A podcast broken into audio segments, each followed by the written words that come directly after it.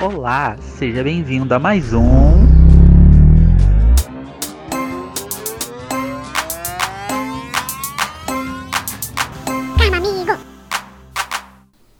Olá, meus amores! Já que você está ouvindo isso, primeiramente me desculpe, me chamo Vini e desde já já peço que nos siga nas redes sociais, deixe seu like, deixe sua curtida. Estamos no Instagram, Twitter e Facebook, arroba podcast Karma Amigo. Olha eu gaguejando no próprio arroba. E hoje o episódio é para você que precisa trabalhar para sustentar esse espírito de maricona rica que é dentro de você. Ser essa madame não é fácil. A gente nasce uma Donatella Versace com a conta bancária do Agostinho Carrara, né? E aí a conta não fecha. E para resolver isso temos duas soluções: ser sustentado por um sugar daddy ou trabalhar. No caso, eu escolhi um namorado pobre, então tenho que trabalhar. Não tem jeito, né, gente? Meu McDonald's não se pagará sozinho. Meus dois primeiros empregos foram como jovem aprendiz, acho que eu já comentei isso em algum lugar. E como o segundo foi uma experiência bem ruim, eu tentei ir para uma multinacional, é, ainda trabalhando nesse segundo emprego. E como eu tava com um pensamento muito de não posso deixar essa oportunidade passar, tipo, eu tava desesperado. Minha amiga me ajudou pra caramba, falando o que provavelmente teria nessa primeira etapa, visto que ela já estava nessa empresa como jovem aprendiz.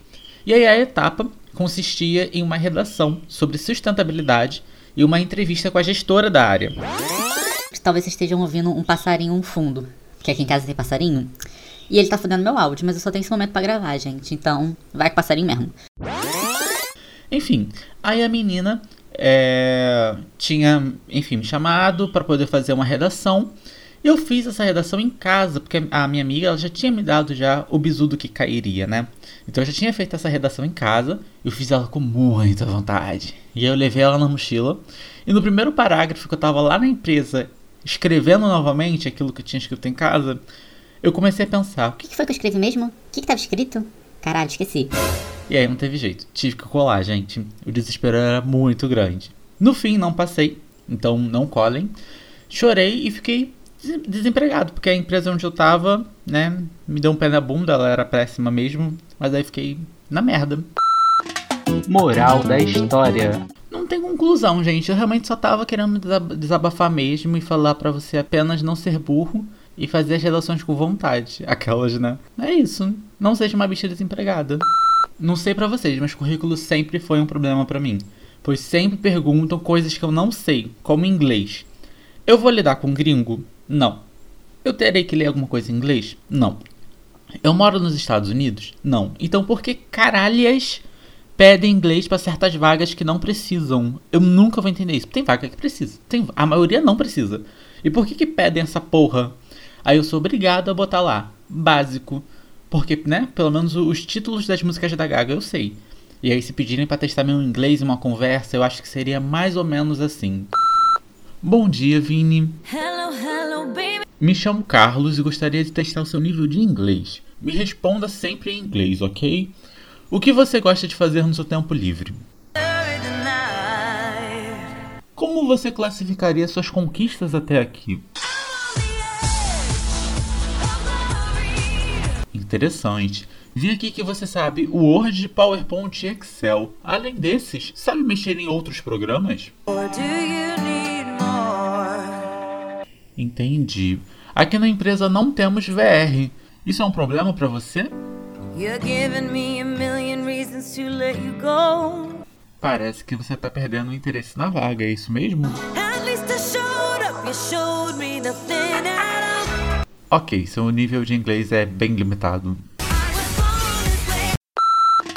Moral da história: Não deixe de dar stream nas divas pop, porque cultura inglesa tá caro, minha filha. Convenhamos que sempre mentimos no currículo, porque pobre não quer apenas a vaga, ele precisa da vaga, ele precisa do dinheiro.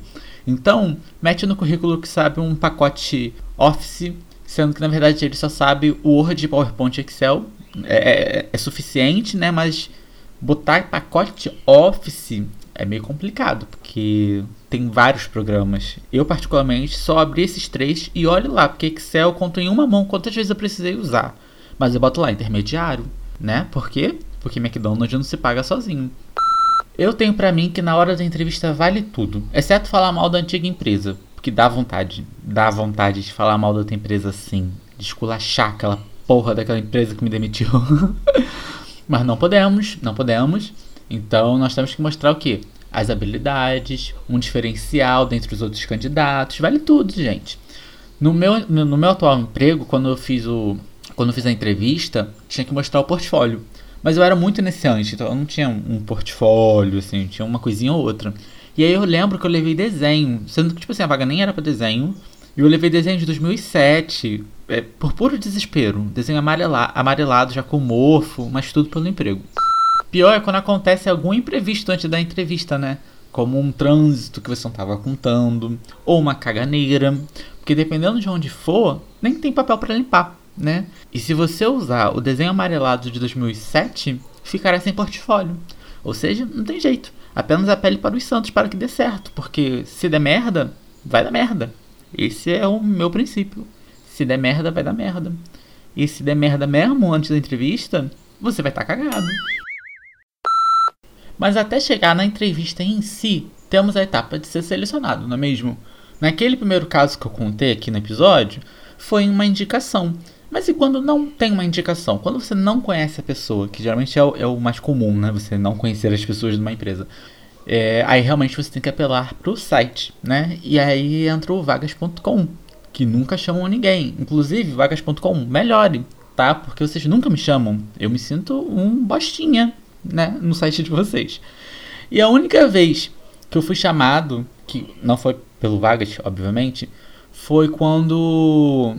A única vez que eu fui chamado, assim, por mandar currículo e não conhecer ninguém, né? No caso. Foi na minha atual empresa e em uma outra que foi uma vaga para telemarketing. Inclusive, vou até contar aqui essa história do telemarketing para fechar o programa. Eu tava, né, num ano assim, sem saber o que eu ia fazer da vida, eu tava tentando entrar na faculdade, tava desesperado. Aí eu conheci uma, um, um, garoto que ele falava muito é, sobre essa empresa, que ele falava assim: Ah, eu trabalho nessa empresa de telemarketing, não é um trabalho bacana, mas ganha seu dinheirinho, tipo, me viro. Aí eu pensei: Hum, quem sabe? Aí fui tentar. Chegando lá na entrevista, né? Gente, metade dos candidatos eram engenheiro. Assim, o desespero estava muito grande. Isso foi em 2015. E olha que nem tava no ápice da crise, hein? Tipo, já, já tava em crise, mas não tava igual 2020. E aí, metade, metade já, já era formada em engenharia ou estava cursando engenharia. E eu lá perdido, lá apenas querendo fazer alguma coisa da vida. Só tinha um ensino médio. Aí fui passando pelas etapas, tinha várias etapas, tinha a etapa de ouvir no fone escrever, tinha a etapa de você ler, tinha a etapa de coisas básicas assim para saber se você tinha as competências, né? E aí fui passando até a última etapa da entrevista, quando sobrou cinco pessoas. Me senti muito filho da puta, tá? Por quê? Sobrou cinco pessoas contando comigo. Era eu, três engenheiros e uma mulher. Chegando na entrevista, a mulher, a, a gestora lá selecionou quatro. Ou seja, selecionou os três engenheiros e eu. Aí a, a quinta pessoa que estava no nosso grupo foi eliminada. Beleza. Aí, na volta para casa, né, esse, essa empresa ela fica num lugar meio escondido.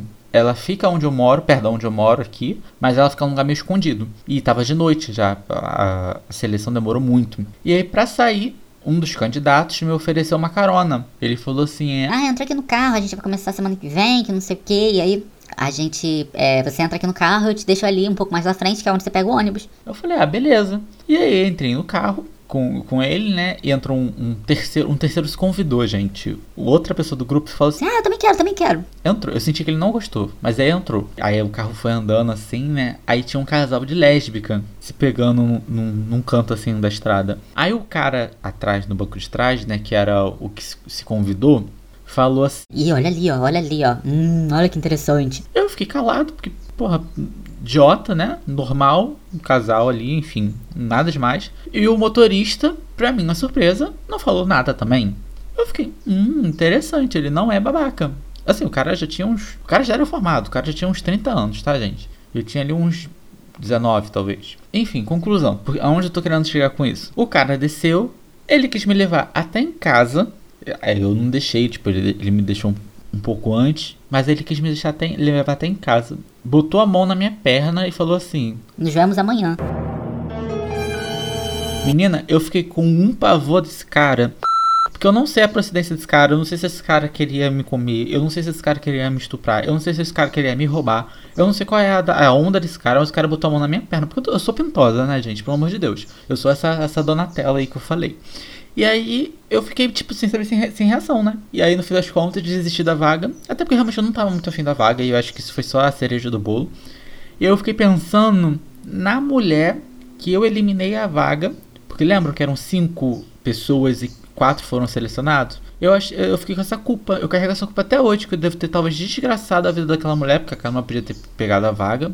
E eu não fui lá mais pro telemarketing. Era isso, só queria desabafar mesmo do não seja esse filho da puta. Mas, poxa, na minha cabeça eu tinha um motivo. O que, que vocês acham? Vocês acham que eu fui muito filho da puta? Terminei o episódio falando que eu sou filho da puta, né? Pra variar. E eu queria muito agradecer por você ter ouvido até o final. E você já sabe, né? Continuo sem saber como me despedir.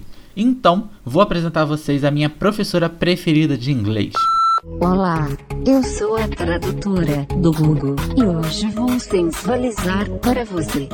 Prepara que agora é hora do show das poderosas que descem, rebolam, afrontam as fugazas, só as que incomodam as pessoas invejosas que ficam de cara quando tocam.